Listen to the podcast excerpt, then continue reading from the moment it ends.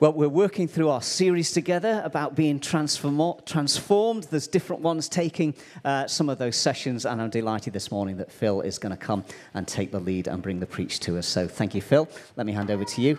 And uh, nice round of applause for Phil, please. Thank you. Great.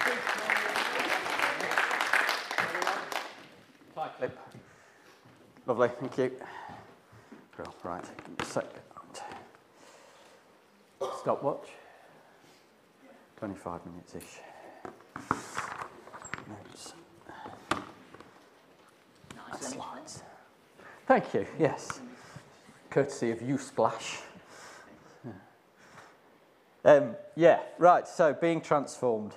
Um, the, the, obvious, the obvious what transformation in nature kind of just, you've got an ugly caterpillar and it starts off life as this, well, creepy, funny, weird creature that, you know, and it becomes, you know, what can be a, a beautiful. I mean, uh, the colours on that one are, are, quite impressive, aren't they?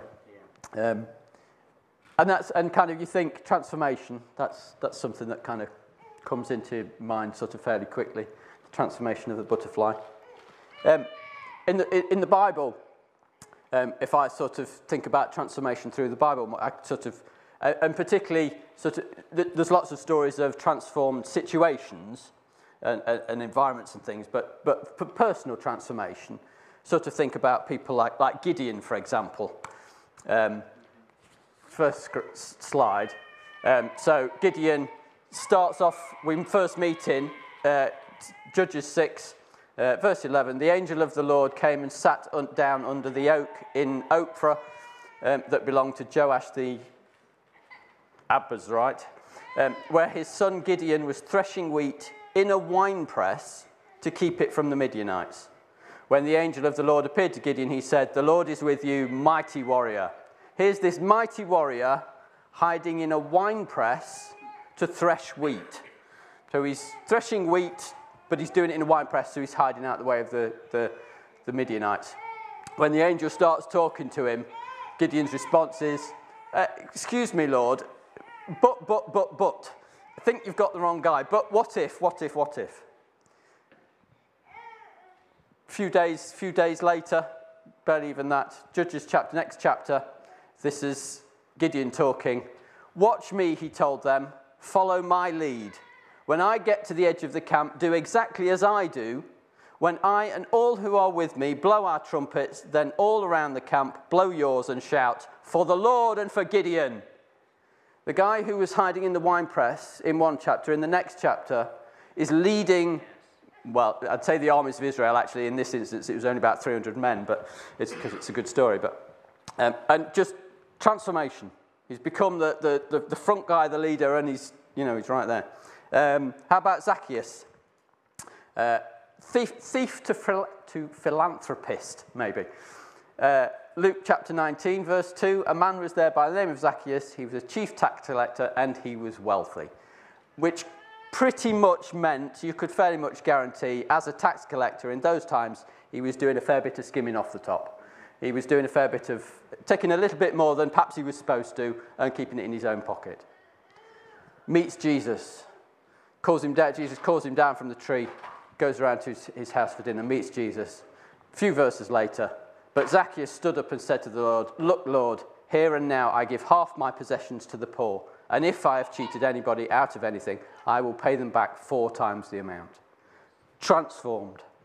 Uh, and, then, uh, and, then, and then Paul, perhaps one of the, the, the most kind of, you know, again, like the, like the butterfly nature, the story in the Bible about transformation, Saul becoming Paul. Saul on, his, on the road to Damascus meets Jesus and transforms. Meanwhile, Saul was still breathing out murderous threats against the Lord's disciples. He went to the high priest and asked him for letters to the synagogues in Damascus so that if he found anyone there who belonged to the way, whether men or women, he might take them prisoner to Jerusalem. A few verses later, Saul spent several days in, with the disciples in Damascus. At once he began to preach in the synagogues that Jesus is the Son of God. All who heard him were astonished and asked, Isn't this the man who raised havoc in Jerusalem among the, those who called on his name? And hasn't he come to take them prisoner to the chief priests? He met Jesus and he was transformed. Amazing. Um, but, which, you know, and they're all great pictures of this sort of transformation. But they're a little, can be a little bit difficult to relate to, certainly from, in my life. My life doesn't, hasn't really had those sort of, that sort of transformation. Growing up in, so I've grown up, grown up in church, was my family, you know, a few generations back, been in, been in the church. Um, so, and, and I was at a big church growing up, and we would have visiting speakers who would come and, and preach and share amazing stories of miraculous transformation and all sorts of things. And, we would and you would hear sort of um, regular baptismal services, and you would get people's testimonies. And these testimonies of, trans- of how people, of how God kind of broke into people's lives and completely turned things around. And I remember, I remember uh, I got baptized when I was about 13, 14, and I remember sitting down to try and write my testimony. And kind of my first draft was sort of looking at all the things that I'd kind of done wrong, all the naughty stuff and things, which, uh, uh as a rather shielded uh, 12, 13 year old Christian boy at that time, was not really very much. Um, and my, my dad, and I, and I got sort of vivid memory of my dad coming and sitting down with me and sort of that, explaining that's not really what it's, what it's all about. But, but sometimes it can be difficult to connect with this idea of transformation when it's sort of sudden and, and impactful. But my experience is actually transformation can be the journey of a lifetime, um, hence the title. Um, transformation can take time transformation does take time. And even, even these stories where we, we see immediate, miraculous transformation, I'm sure there's other parts of their lives where that transformation continues and has to work, work on. Um, I find it much more easy to relate to Peter. Um, if, you, if you do a bit of Google searching on sort of Peter, Peter and his mistakes and that sort of thing, the number of kind of preaching blogs and, and articles that come up about learning from Peter's mistakes. I think the, the, the best one I had was Peter's 13 mistakes, and sort of going through and looking at Peter's mistakes, bless him. Um, Peter was very much comes across as a guy who kind of opened his mouth before his brain had time to kind of catch up. He, he just got on and he did stuff without kind of really thinking about it. Um, of course, and people talk about the mistake where he started to sink when he was on the water. But of course, actually, Peter walked on the water. I find it very difficult to see too much of a mistake in that story because he's still the only person I know, other than Jesus, that walked on water. Um, but, it, but, but, but even that was part of that sort of Jesus, if it's you, tell me to come. Oh, um, uh, ooh, may, may, maybe I shouldn't have said that. And he gets out, you know, and Jesus tells him to come and he gets out of the boat. Um, but but time and again, um, he just, stuff comes out his mouth. And you kind of think, ooh, Peter. Because the really, the really uh, harsh one, um, Matthew 16, 23, um, Jesus has, has shared something about, about his future and what's going to happen. Um, and Peter kind of says, Oh, no, Jesus, not like that. And Jesus turns to Peter and says, Get behind me, Satan. You are a stumbling block to me. You do not have in mind the concerns of God, but merely human concerns. Ouch. Um, uh, later on, uh, uh, which one's this? Um, oh, and, then, and then, of course, there's Peter's big failure where, Jesus, where he's kind of said, Jesus, I won't leave you. I'll never leave you. I'll be right with you. And Jesus says, Before the cock crows, you'll deny me three times. And of course, that is exactly what happens. And, he, and, he, and, and particularly, there's a, sometimes you can sort of see there's a bit of a, a fear of what people think about him, particularly in the, the denying of Christ. There were people around, and it was very much, you know, what the people, a bit of a fear of man there. Um, and it kind of culminates with a, surely you are one of them, your accent gives you away. And, but Peter called down curses and says, I don't know the man. And then the cock crows and Peter breaks down. Um, and then we get, and then, and then sort of, you know, and then after the resurrection, Jesus comes and, and you get that beautiful scene with Jesus and Peter on the beach with the fish, and Jesus kind of uh, called Jesus reinstates Peter.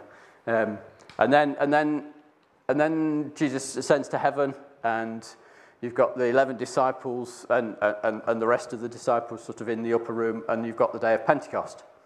And Peter gets filled with the Holy Spirit, um, and, and they're all speaking in tongues. There's Jews from all nations have all come around, and uh, some of the Jews are even, it's busy, it's, it's crowded.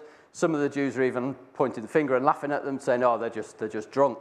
Um, and then Peter steps up in front of all these people and says, uh, raises his voice, addresses the crowd, Fellow Jews and all of you who live in Jerusalem, let me explain this to you. Listen carefully to what I say. He then goes on and gives this rather eloquent preach. He quotes from Joel, the prophet Joel, about the pouring out of the Spirit. He quotes from David. And it's, a, it's kind of this, you know, whoa, you know, where's this guy who was constantly had his foot in his mouth kind of thing, you know?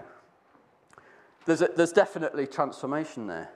Um, but, then, uh, but, but then you see more through, as, and you kind of go, oh, well, oh, Peter's changed, he's a new man. Well, yes and no. Um, then we get, in, in further into Acts, we get the Peter and Cornelius. So Cornelius is a Gentile, Gentile family. Um, God sends them a, a, tells them to go and, go and find Peter, and they send a message to Peter. Problem is, is Peter's mind isn't really quite in the right place, it would appear, to deal with Gentiles. Peter's a Jew, he's surrounded by Jews, he lives in Jerusalem, I think. Um, and so and so God has to send him this, and I, I love this story. God sends him this really weird vision where Pete, it's, it's sort of mid morning, Peter's getting hungry, it's coming up to lunchtime. He falls into a bit of a trance, and there's this vision of this sheet comes down, and on this sheet are all these animals that are all these animals, and Jesus says to him, Kill, eat. You know, you're hungry, kill and eat. Unfortunately, all these animals are prescripted for Jews. They're not the sort of animals that Jews eat. They're not the sort of animals that Jews are allowed to eat under the law. Peter's like, I can't, I, uh, no, these are unclean. And Jesus tells him, don't call anything I've made unclean. And, and, and, that's, and that's kind of the vision. And you kind of get this sort of image of Peter waking up going, what on earth was that all about? Too much cheese? You know. Um, and, he, and he goes away. And then, and then this guy, then this messenger comes from Cornelius and tells him, you know, God's asked, asked you to, to come and see it. And he goes, and I just, I, it just fascinates me. At what point did the penny drop for Peter? At what point did he go, did he, did he meet Cornelius or hear about Cornelius? And what point did he go, oh, that's what the vision meant. Don't, the, Jew, the Gentiles aren't unclean. And, and, and, and, there's a, and there's a change in mindset. There's a renewing of his mind. Probably. At that, at that time. The problem is, is Peter, like myself, like most of us, it, doesn't always stick. Uh, in uh, Galatians, in Paul, Paul's letter to the Galatians, uh, 2 verse 11 to 14, it says, When Cephas, that's, uh, that's Peter, came to Antioch, I opposed him to his face because he stood condemned. For before certain men came from James, he used to eat with the Gentiles. But when they arrived, he began to draw back and separate himself from the Gentiles because he was afraid of those who belonged to the circumcision group. The other Jews joined him in his hypocrisy, so that their hypocrisy even led Barnab- even, even Barnabas was led astray. When I saw that they were not going acting in line with the truth of the gospel, I said to Cephas in front of them all, You are a Jew, yet you live like a Gentile and not like a Jew. How is it then that you force Gentiles to follow Jewish customs? And what's happened here is Peter's, Peter's in, in Antioch. Um, he's, he lives with Jew, Gentiles.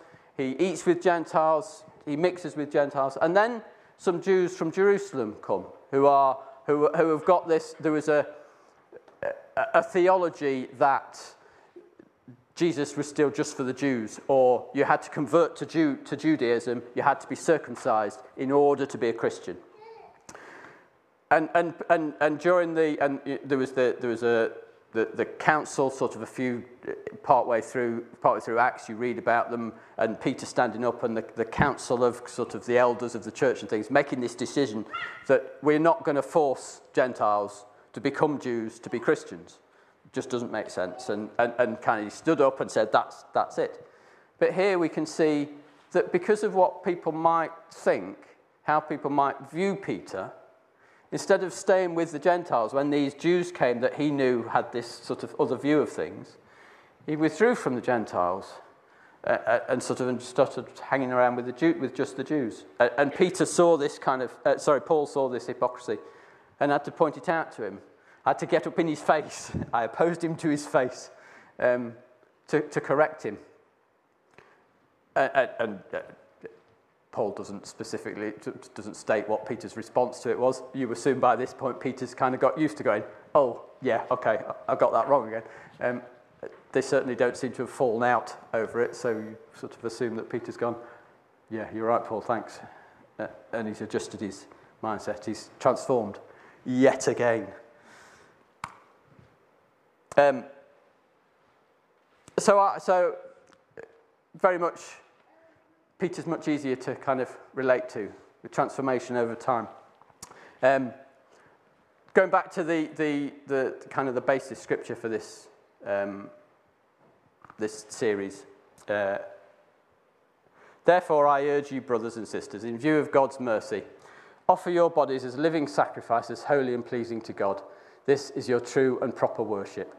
Do not conform to the pattern of this world, but be transformed by the renewing of your mind. Then you will be able to test, approve what God's will is and his, his good, pleasing, and perfect will. So I think it's the start of verse 2 there, I've not got the verses there, but um, do, do not conform, so it starts with do not conform to the pattern of this world, but be transformed by the renewing of your mind. It's really easy to conform, isn't it? Even Peter, Peter that's what was going on with Peter, who's kind of conforming to this, to the Jewish um, view of things.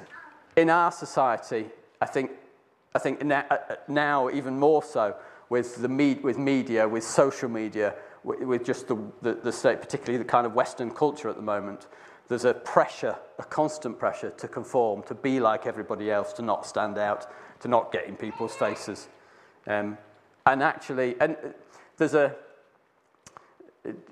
reading sort of bits around this and, uh, and particularly these verses and how they've been used in the past and forwards and, and this idea of the, the, the big word sanctification um, changing over time and whether, whether these verses are talking about an instantaneous transformation or a, an instantaneous command or whether they're, they're, they're an over time thing. Um, the general consensus, and I definitely agree, is generally the, is these are talking about over time. When it says do not conform, it doesn't say, right, don't conform, right, now be transformed. It's keep on not being conformed. Keep working hard at not being conformed because it's just too easy just to be conformed without even realizing it, without even noticing it, um, as, as, as what happened to Peter. Um,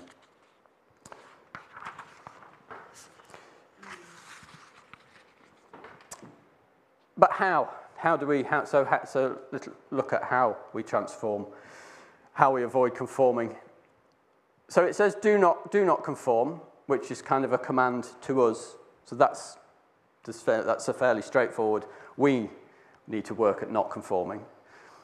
But the, the, the second part of it, be transformed by the renewing of your mind. There's a, there's a, there's, it gives me an impression that there's an external force, if you like.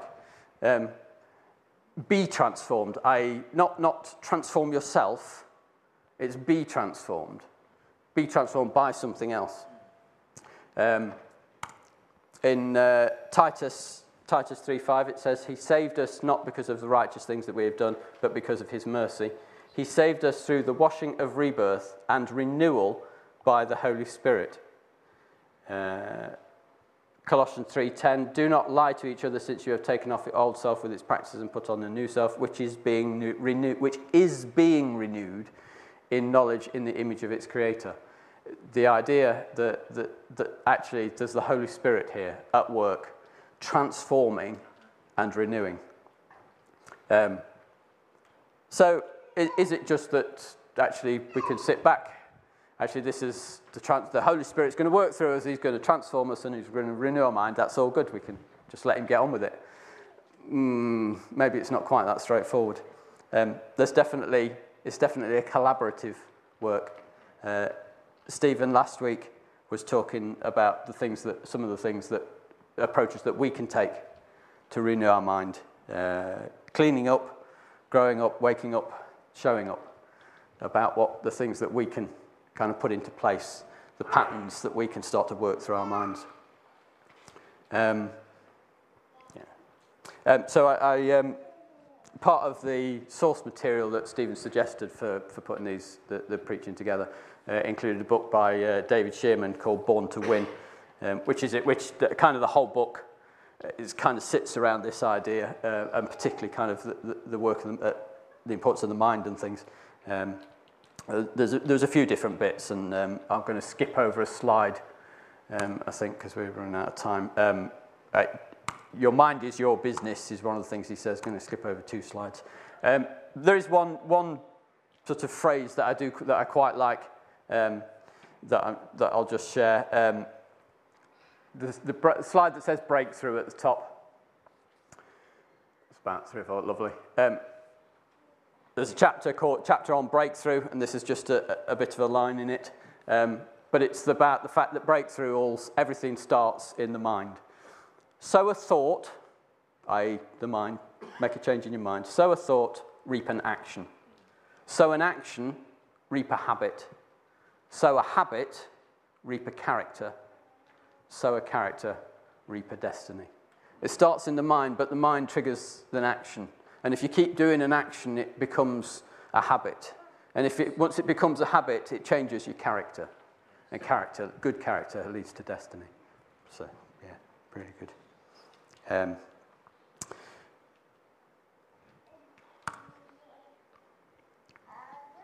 but we, we, we also have to be careful, I think, that we don't spend too much time navel gazing, to colloquially put it in colloquialism.